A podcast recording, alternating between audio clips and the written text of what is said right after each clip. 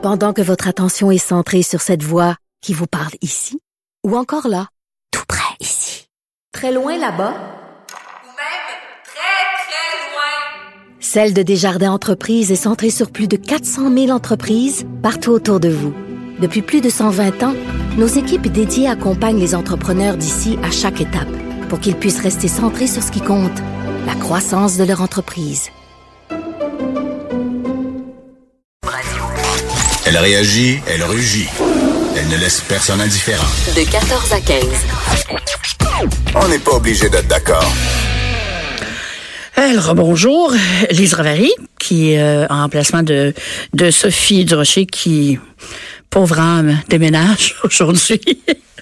Euh, mais la vie continue, la radio roule et euh, on va parler de fiscalité. Je le sais, non, fermez pas la radio, fermez pas votre téléphone, rien là, hein, ok?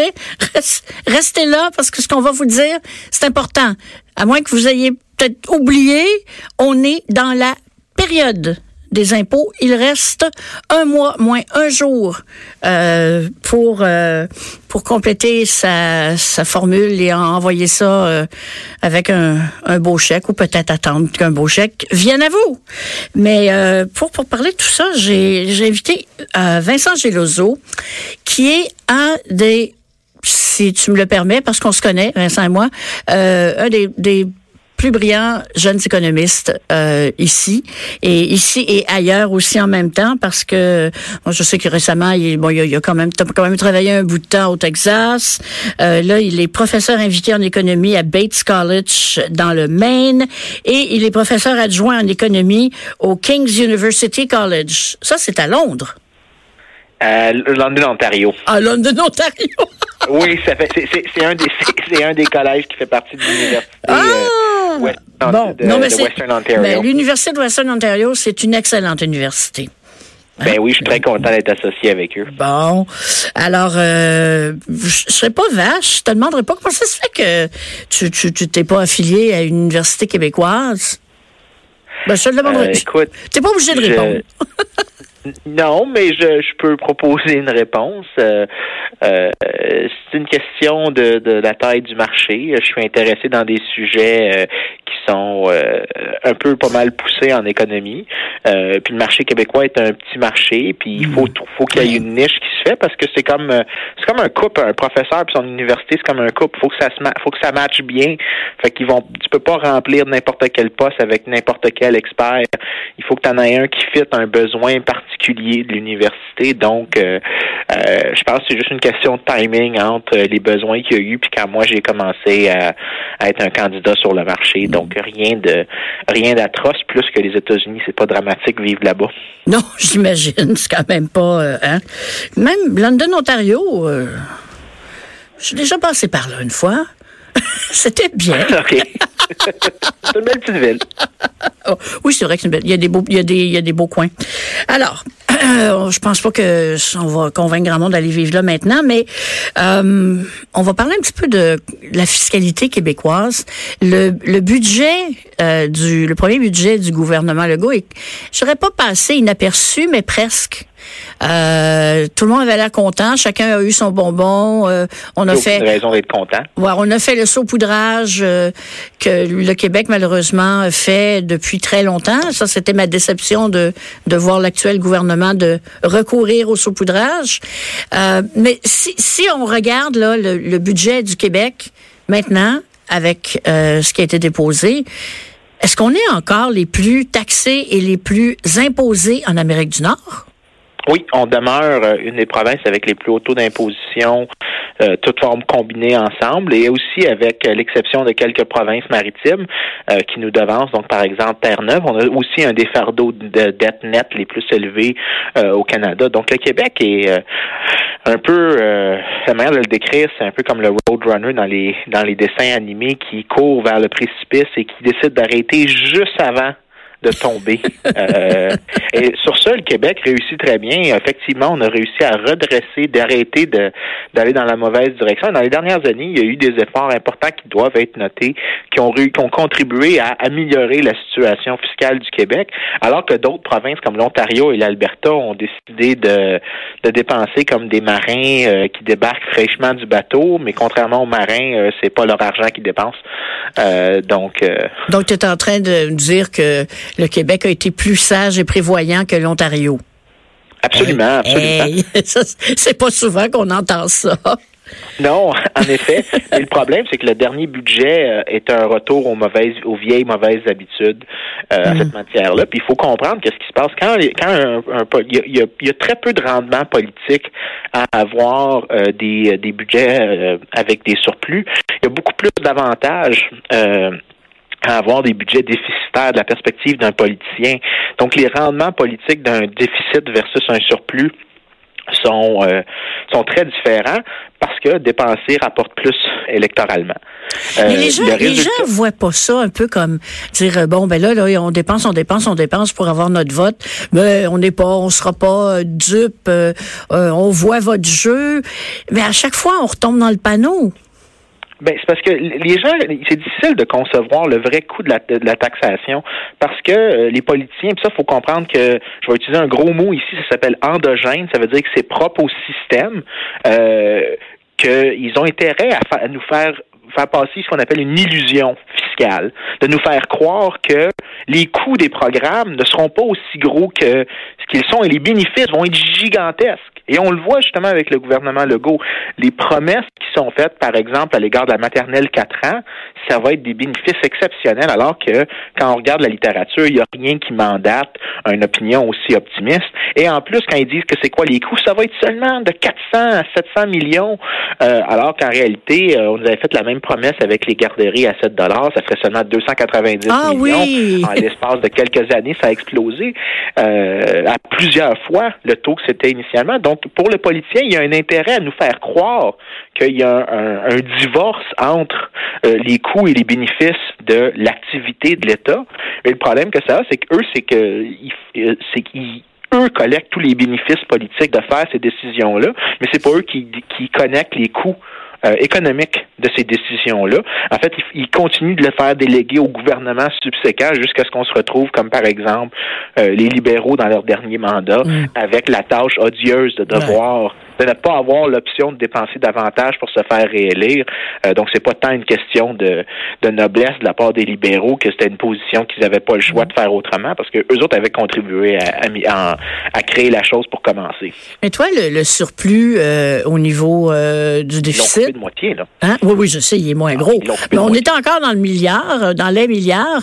Qu'est-ce que tu en aurais fait, toi? Euh, moi, je pense que ça aurait été beaucoup mieux de continuer de, de ralentir la vitesse de croissance des dépenses mhm. pour justement soit rembourser une partie de la dette mhm. ou pour baisser les impôts. Parce que ce qui se passe, c'est que euh, Présentement, le Québec demeure un des endroits les plus taxés en Amérique du Nord, mais surtout, et plus important encore, c'est pas juste le fardeau qui est important, c'est la manière dont le Québec taxe. Le Québec taxe des choses beaucoup plus productives. Donc, euh, taxer la consommation, ça n'a pas le même coût économique que taxer l'investissement. L'investissement est beaucoup plus important pour améliorer la qualité de vie des gens à long terme. Mhm. La consommation, pas autant. Le Québec, non seulement décide de taxer énormément, mais décide de taxer les choses qui sont les plus, les plus importantes pour l'amélioration de notre bien-être, de notre qualité de vie. Alors, il y, avait une marge de manœuvre là pour finalement restaurer une certaine compétitivité fiscale à l'intérieur du Canada via la réduction euh, des impôts les plus nocifs et justement de donner un certain, euh, un certain répit aux contribuables mais aussi qui pouvait avoir des bénéfices à long terme. Mais on, a l'impression, c'est pas une impression, je pense que ça a été euh, quelques sondages qui l'ont qui l'ont confirmé. Les Québécois semblent préférer avoir des services que d'avoir des baisses d'impôts parce que de toute façon, euh, la perception et la réalité, c'est que ta baisse d'impôts, là, tu vas avoir genre 50 sous par semaine. Alors, euh, laissez faire votre 50 sous, puis euh, donnez-nous des maternelles 4 ans. Moi, j'ai l'impression que c'est un peu la majorité qui pense un peu comme ça, non?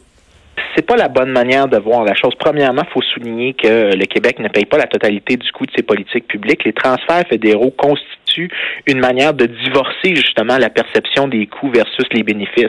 Euh, puis ça, il y a une grande littérature en économie sur ça, ça s'appelle l'effet de papier. C'est-à-dire qu'on croit, on, est induit en erreur par euh, le fait qu'il y a des transferts fédéraux, mais ça, ça veut juste dire que le coût de nos politiques publiques est délégué à d'autres provinces.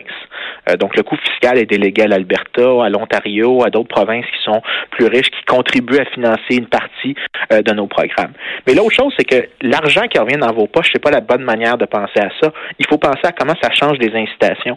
Si on taxe une entreprise, une entreprise ne vient pas investir ici, une entreprise ne demande pas aux travailleurs, de plus, il n'augmente pas la demande de travailleurs. Donc ça, ça veut dire que les salaires n'augmentent pas autant, l'emploi n'augmente pas autant. Donc oui, les gens voient un peu l'aspect euh, combien ce qui part dans ma poche, mais ce qu'ils voient pas, c'est qu'est-ce qui ne s'est pas produit. Donc combien est-ce que leur salaire aurait pu être plus élevé, combien d'épargne additionnelle ils auraient pu avoir, parce qu'aussi quand, quand on, par exemple on baisse l'impôt sur les entreprises, on augmente le rendement sur les entreprises. Puis ça, c'est les actions que les gens détiennent quand ils, quand ils déposent leurs 10 dollars ou 20 dollars d'une paye dans un compte d'épargne chez, chez Desjardins. Desjardins achètent des actions dans les entreprises qui ont des rendements. Quand on taxe les entreprises, on réduit ces rendements, donc on réduit la valeur de la richesse des Québécois qui s'accumulent pour leur retraite. Euh, c'est pas la, la, penser à combien ce qui reste dans votre poche, c'est pas la bonne manière. C'est qu'est-ce que vous vous êtes privé relativement à l'alternative. Sauf qu'on peut pas mettre un chiffre là-dessus. Donc ça devient très difficile. Ça devient euh, immatériel, ça devient euh, comme une illusion. Hein? Oui, puis les politiciens peuvent s'enfuir avec ça. Ils ont pas, comme j'explique, l'incitation, c'est qu'eux, ils payent pas le prix de ça. Eux, ils peuvent, ils ont pas besoin, ça n'a pas l'air aussi gros. La perception du coût est pas la même que la perception du bénéfice. Puis ils ont intérêt à mentir, comme je te disais avec l'exemple des garderies, sur l'ampleur des bénéfices qui vont être générés. Ce, ce serait pas une bonne idée, je pense qu'elle a déjà été lancée, là, euh, que quand, quand un, Québécois euh, consomme un service public, qu'il reçoive une facture à zéro en bas, mais qu'il lui montre combien ça a coûté. Pour faire prendre conscience. Non? C'est, c'est, ben, en fait, l'affaire, c'est que c'est, en théorie, c'est même une excellente idée. Le problème, c'est que même les gens, souvent, quand on a des discussions avec des, des, des fonctionnaires, des gens qui travaillent à l'intérieur d'État, même eux n'ont pas une idée du coût approximatif de la chose. Ah, c'est ça. C'est, incroyable la quantité de mésinformations qui existent. Donc, non seulement il y a une incitation à mentir, à, à ne à, à divulguer des informations fausses, mais en plus, il y a une incitation très, très forte à qui a fait qu'il y a un coût important pour aller collecter la bonne information. Donc, euh, j'ai de la difficulté. C'est très facile de voir comment il y a cette illusion fiscale qui peut exister. Puis là, le gouvernement Legault présentement, là, en, voyant les surplus, voit tous les bénéfices de ce, de, de justement ne pas continuer les surplus, de commencer à les réduire et de dépenser pour augmenter sa popularité. Ça ne veut pas dire que c'est une bonne chose économiquement. Mais... Pas du tout économiquement, est-ce qu'on peut argumenter que de dépenser, par exemple, en éducation, où on sait qu'on est, on a comme un peu un déficit euh, non monétaire, là, euh, pourtant pour pour un pour un pays, pour un État, d'avoir une, une, une classe, euh, en fait, une population euh, instruite, c'est pas, je veux dire, ça doit avoir un, un, un, un coût, mais aussi un bénéfice. J'ai de la difficulté à croire que d'augmenter les ressources en éducation va augmenter la qualité de l'éducation. C'est un peu comme essayer de remplir un réservoir de, un réservoir automobile avec euh, lorsqu'il est percé avec l'essence additionnelle. L'automobile va continuer de rouler un petit peu, mais ça règle pas le problème fondamental. Euh, il y a plusieurs études qui montrent que la quantité d'intrants qu'on met, donc la quantité d'argent qui est injecté dans le système éducatif, n'a pas un effet important sur la performance. Généralement, ce qui augmente la performance, c'est des choses qui améliorent les incitations euh, des professeurs, des administrations scolaires. Et pour ça, ça veut dire qu'il faut donner plus de choix aux parents, mais ça ne nécessite pas plus de dépenses. Aujourd'hui, on a quand même une situation. Combien, c'est quoi le pourcentage euh, d'élèves dans les écoles euh, publiques, en tout cas, qui ont des problèmes d'apprentissage? Je veux dire, c'est quand chacun est obligé d'avoir un accompagnateur, euh, ça va coûter de l'argent. On va pas non plus les mettre à la poubelle. Là. Non, le point, mm-hmm. c'est que je pense que je, je, je, je, je m'exprime mal ici pour. Euh, oh non, je pensais pas que tu étais euh, méchant qui voulait mettre du monde à la poubelle. pas du non, tout. non, non, non, mais je comprends très bien. Mais il faut comprendre que lorsqu'une école est, par exemple, on donne le choix aux parents de déplacer leur enfant d'une école à une autre, il y a une pression qui est mise sur les écoles pour justement améliorer la qualité du service. Mais en plus de cet effet-là, donc qui améliore la gestion, il y a aussi un mécanisme où est-ce qu'il y a une sorte de, de, de, de de, de filtrage où est-ce que euh, on assortit les étudiants en fonction de qui est le plus capable de servir ce groupe-là. Donc, on regarde, par exemple, aux États-Unis où, sans, sans nécessairement faire un, un applaudissement de la situation américaine, il existe beaucoup plus de capacité de choix scolaire. Et ce qu'on voit, c'est qu'il y a des écoles qui sont concentrées et qui ont des avantages, qui ont, des, qui ont des, un avantage comparatif à se spécialiser dans un certain type d'éducation, alors que d'autres se spécialisent dans un autre type d'éducation qui, qui, euh, Ouais. ag- qui est agencé avec la personnalité d'un enfant particulier. Et là, les résultats sont beaucoup plus importants, beaucoup plus bénéfiques, mais aussi ils sont moins coûteux relativement aux bénéfices qui sont générés. Euh, donner à, à- à un ministère une sorte de politique couverture qui est égale pour tous, ça généralement ça satisfait personne. Donc, euh, quand ils disent qu'il faut qu'ils investissent plus en éducation, je suis pas d'accord. Il faut qu'il y ait des réformes éducatives, dont notamment donner plus de choix aux parents, d'aug- d'augmenter l'autonomie des écoles, de leur laisser de la capacité de s'administrer en fonction de leurs circonstances locales et non pas en fonction euh, d'une décision uniforme pour l'ensemble de la province. C'est sûr que ça marchera pas et ça n'a pas marché dans le futur parce que quand on regarde les dépenses en éducation, ils continuent d'augmenter par élève, même si le nombre d'élèves diminue à travers le temps. C'est vrai. Donc, c'est c'est- pas du, le, le passé est pas du tout garant de d'une justification de faut mettre plus d'argent en éducation. Non, faut faire des réformes structurelles. Écoute, c'est très intéressant. J'aurais aimé continuer. Malheureusement, euh, le temps file. Euh, la prochaine fois qu'on va se parler, je vais te demander, euh, quand tu seras premier ministre, quelle est la première chose que tu vas faire? Jamais, jamais. J'ai trop j'ai trop de respect pour moi-même pour faire de la politique.